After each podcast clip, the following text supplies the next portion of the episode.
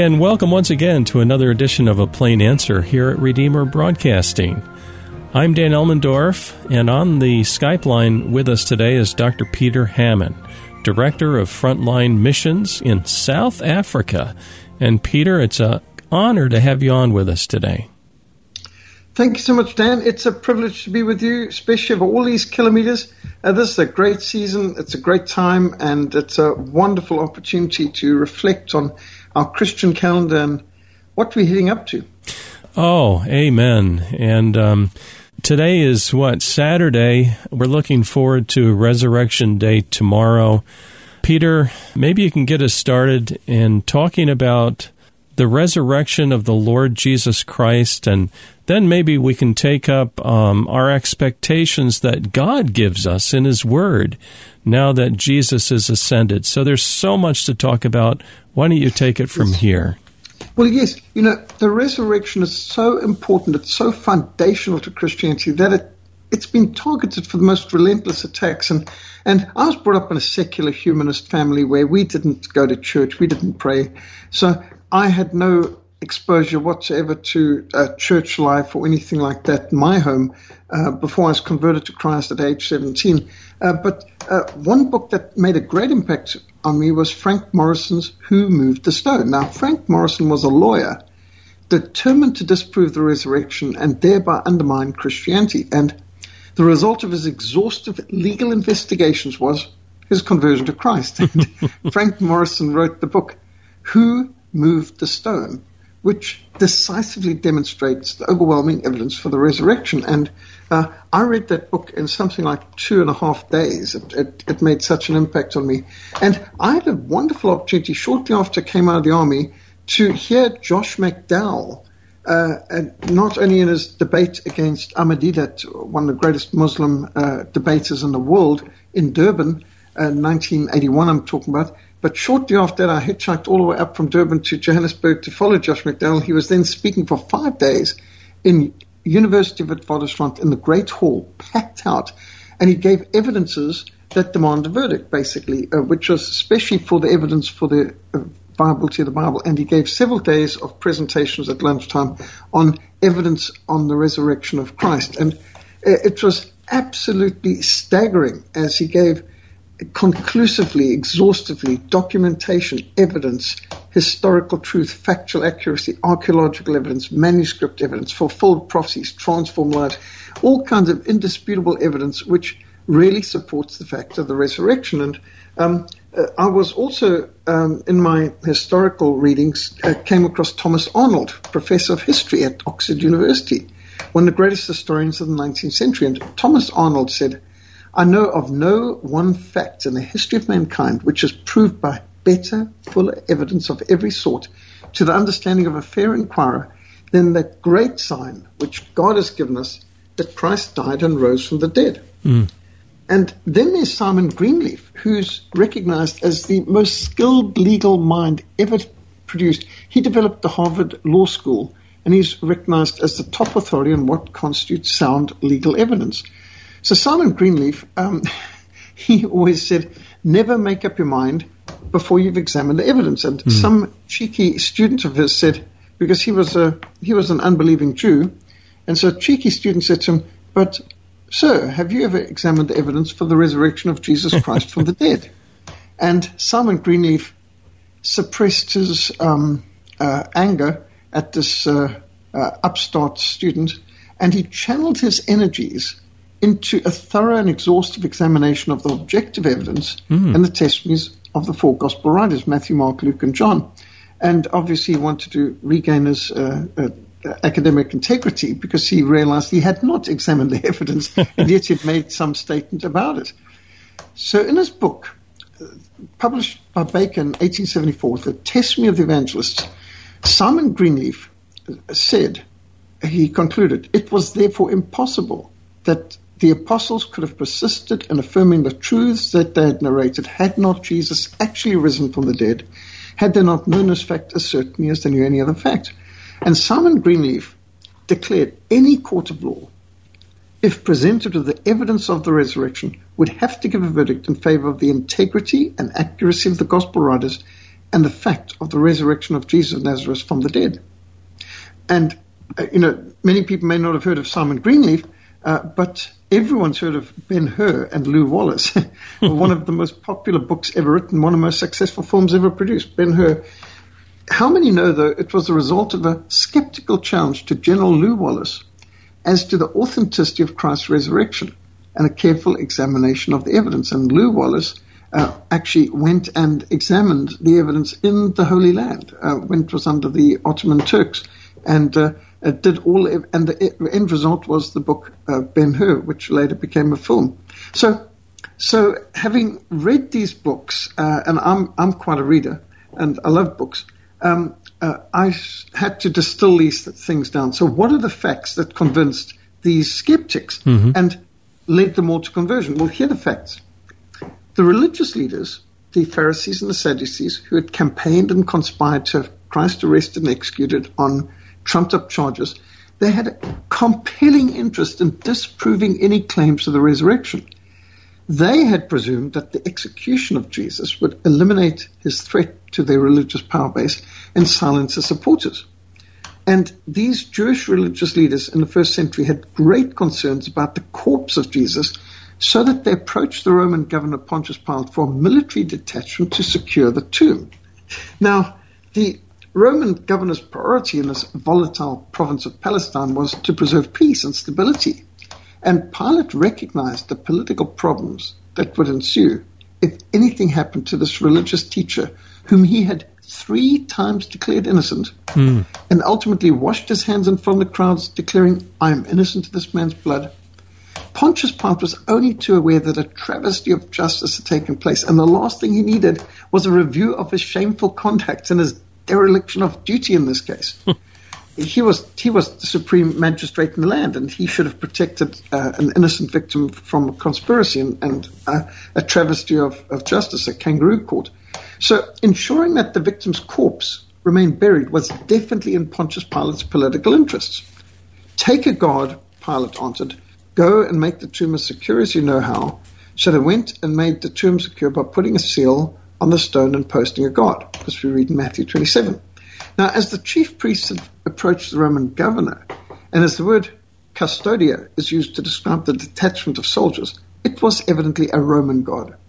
If only a temple guard had been used, there would have been no need to Pontius Pilate to issue the order. They could have done it on their own. And additionally, the concern of the guards after the resurrection to be protected from consequences from the governor confirms that those guarding the tomb were Roman soldiers. So the, the detachment would have consisted of at least 16 soldiers, with four men placed directly in front of the entrance to the tomb on duty at any time. And under Roman military law, any guard who deserted his post or who fell asleep on duty would face crucifixion. Mm. Anyone breaking the Roman seal without permission would be tracked down and executed. So although the intention of the religious and political leaders had been to ensure that the phenomenon of Jesus ended at the tomb, the extraordinary security measures have only served to confirm the truth that they murdered an innocent man and that Jesus Christ was truly the Messiah, the Son of the living God. So, would you die for a lie? Mm. To explain away the empty tomb, the enemies of the gospel have had to resort to some desperate deceptions. And the first was to suggest the disciples had stolen the body. now, this incredible theory suggests that those same disciples who slept in the garden, who fled at his arrest, who denied him before a young woman, who were hiding in fear behind locked doors, that they could have unitedly overcome 16 professional Roman soldiers, dared to break a Roman seal, moved a two ton tombstone just to steal a corpse. Why? Mm. A dead Messiah would have served absolutely no purpose for the disciples. What possible motivation could they have had, even had they possessed the ability to overcome the military, the political, the logistical obstacles? So they had nothing to gain and they had everything to lose. Every one of the 12 disciples suffered severe persecution, most dying as martyrs for the faith. And the question that each one of us should ask is, would you die for a lie? Mm-hmm. So that doesn't hold any water. So the next question is, well, did Jesus really die? So others question, maybe Jesus didn't really die on the cross, perhaps he only fainted. So this swoon theory would have us believe that the Roman soldiers, who were professional killers, and the centurion in charge would have probably supervised dozens, maybe even hundreds of executions by the stage, that they'd failed to ensure that this high profile political prisoner was not actually dead.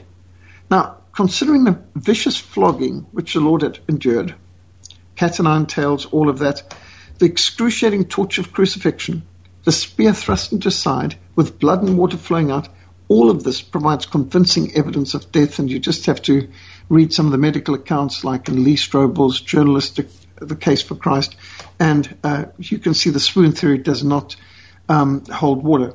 Those advocating the swoon theory would have us believe that one who had endured such savage flogging, crucifixion, a spear thrust to the heart, could not only have survived the legendary Roman military efficiency, but that he was somehow revived on a cold slab in a cold tomb.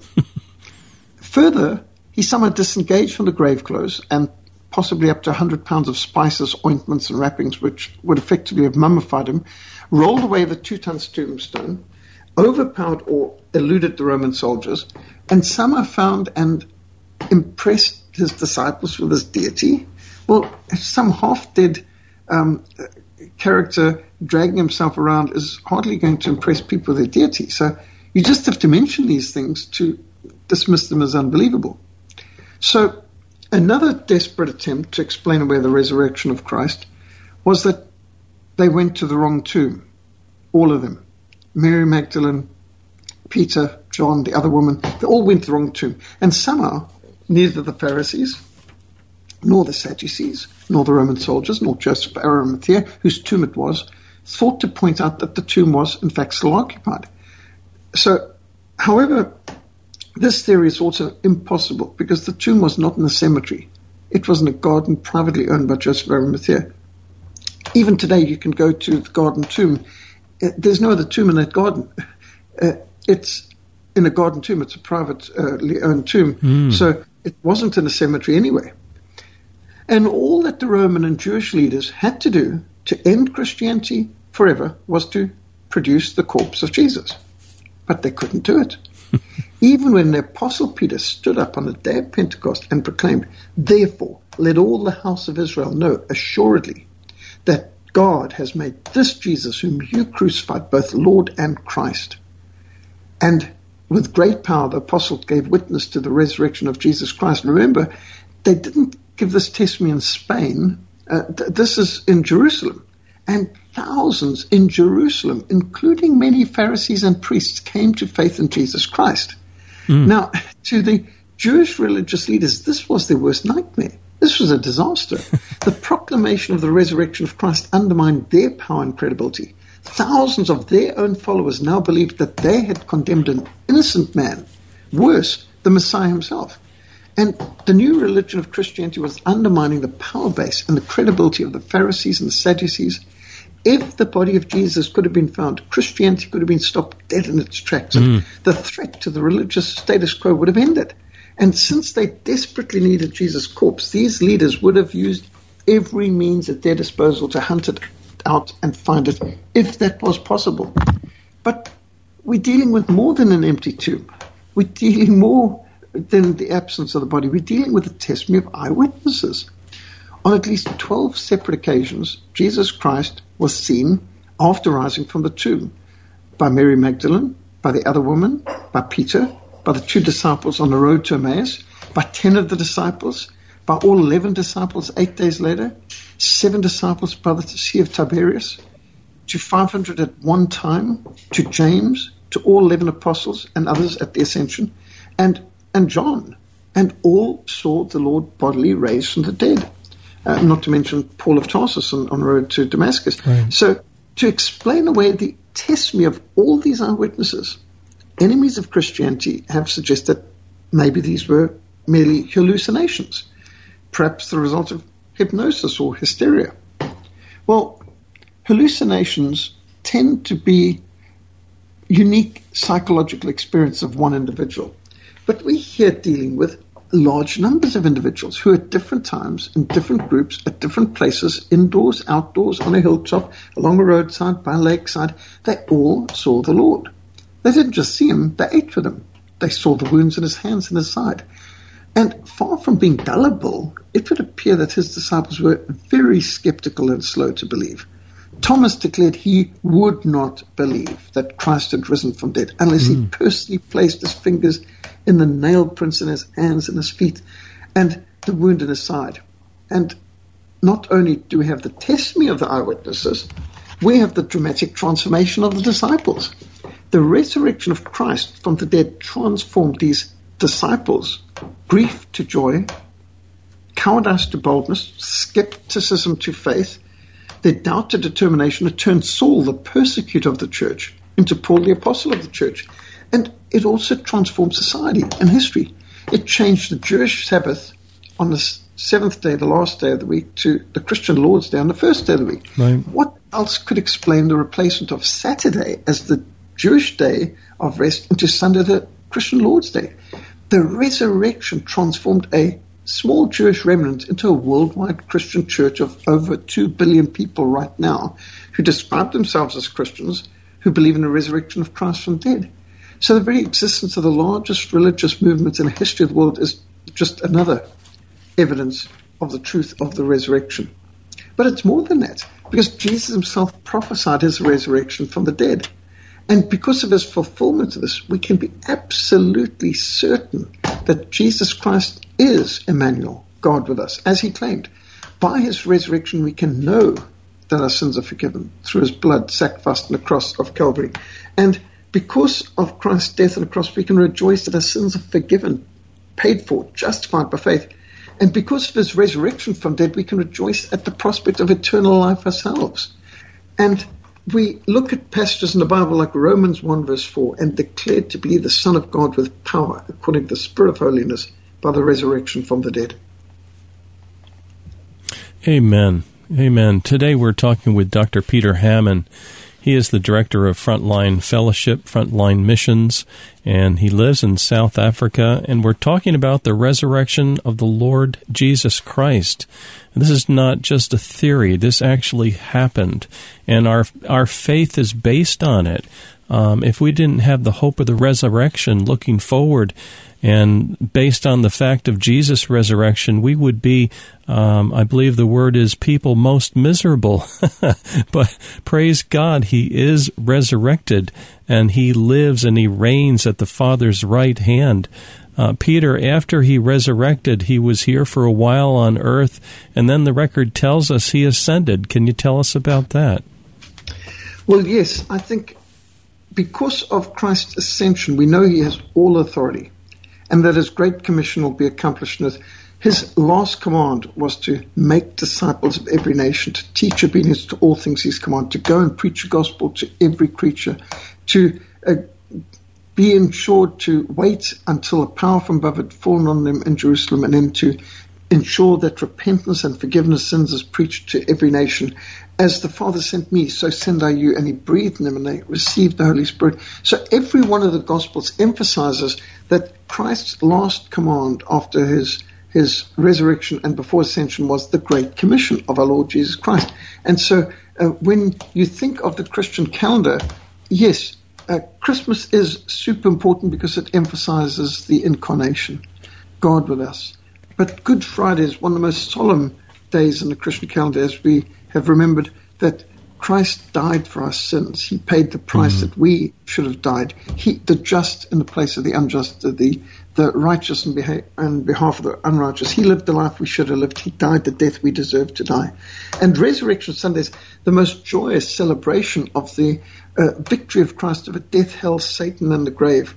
But Ascension Day is super important because it goes on to look at the power of Christ. He has risen. He has ascended. He is King of Kings. He's Lord of Lords. We have an advocate in heaven. So the ascension is mightily important. But that's not the end of the Christian calendar. You've got to go on to Pentecost because the birthday of the church, Pentecost, the church was all united. Amen. They were praying and God poured out his Holy Spirit and the church was born in the fires of Pentecost. And the, and the greatest uh, uh, forces in nature are, are wind and water and fire. And on the day of Pentecost, we saw all three at work. We saw the wind of the Holy Spirit coming. We saw the fire of God come down. And we, we saw the living waters flowing. And as a result, the church was born. And we, 2,000 years later, uh, are part of the movement which started then, which has not been able to be stopped by persecution or years or anything, uh, or oceans or hemispheres or generations. It's a phenomenal testimony to the resurrection of Christ that here we are in uh, 2021, we are discussing the resurrection of Christ. And, uh, and me in Cape Town and you in the United States of America and people all over the world, from North Korea to uh, Uzbekistan, there's no place in the world where there are not believers who are rejoicing in the fact of the resurrection. And uh, so uh, this just shows the power of God that was manifest in Christ. And for anyone who wants to examine the evidence, I think they will find their skepticism turned uh, uh, into conviction. Uh, when they examine the evidence. And there was a lovely film made uh, just a few years ago on the case for Christ, Lee Strobel's journalistic quest to find evidence against the resurrection, and it led to him being converted to Christ. And so, whenever people have investigated the evidence, um, truth does not fear investigation. It's a wonderful thing, and it's so encouraging, Peter, to hear you describe all this, and um, the the number of Christians worldwide is on the increase. It, has been growing since the time of Christ. And uh, what's your expectation, Peter, as you read the scriptures from here until whenever the Lord decides to come back? I'm absolutely convinced the Great Commission will be fulfilled before the Lord, Lord, returns. He who gave us the Great Commission also promised the power to fulfill the Great Commission. So, as the Lord said, as the Father sends me, so send I you, he breathed in them and said, Receive the Holy Spirit. When he commanded them to make disciples of all nations, he reminded them that he has all authority in heaven earth, and lo, I'll be with you always to the end of the earth. When he commanded, Go into all the world and preach gospel to every creature, he told them that the power from on high would be available. And as they went out and worked for the Lord, he worked with them, confirming what they taught by signs and wonders. Again, in Luke, we read that uh, as the Lord uh, gave them the Great Commission to preach repentance and forgiveness sins to all nations, he said, but wait until the, you have received the power from on high. And mm. again, in Acts 1, verse 8, we, receive, we read, but you will receive power when the Holy Spirit comes upon you, and you'll be my witnesses in Jerusalem and Judea and Samaria and to the uttermost parts of the earth. And when we look at all the prophecies, how the earth will be as full of the knowledge of the glory of the Lord as the seas are full of water, and the kings of every nation will bow down to him, and on every shore. I am absolutely convinced, uh, not only by history and the onward march of Christianity through the ages, uh, but I'm convinced by the prophecies that the Lord who gave us the Great Commission will ensure that the Great Commission is fulfilled before his return. Amen. Oh, it's wonderful. Today we've been talking with uh, Dr. Peter Hammond. And Peter, tell the folks a little bit about your website and where they can find out more information. Certainly, if people go on to www.frontlinemissionsa.org, frontlinemissionsa.org, SA for South Africa. Uh, they will see audios, videos, links, um, updates, what, are, what we're doing in Nuba Mountains of Sudan, all over the place. Uh, we're based in Africa. We're helping the persecuted church. We're working throughout Africa in leadership training, distributing literature. Just today, um, we received another container shipment of uh, 18 tons of Bibles and books donated for us to distribute across Africa. Uh, praise we the Lord. 100 tons of Bibles and books a year that we distribute free throughout Africa. And uh, so we call it Frontline Gym. So since early this morning before the sun rose, we've been uh, physically moving and sorting through and categorizing and designating 18 tons of Bibles, books, and Sunday school materials. It's a beautiful thing, and, and this is a funny little behind the scenes. We were setting this uh, interview up at the last minute, and I sent a quick note to Peter, said, Would you like to have the interview? Absolutely. He comes back. He says, But first, I've got to get together and do some sword fighting. And that apparently is you're training some young men in physical training. Tell us about that really quickly.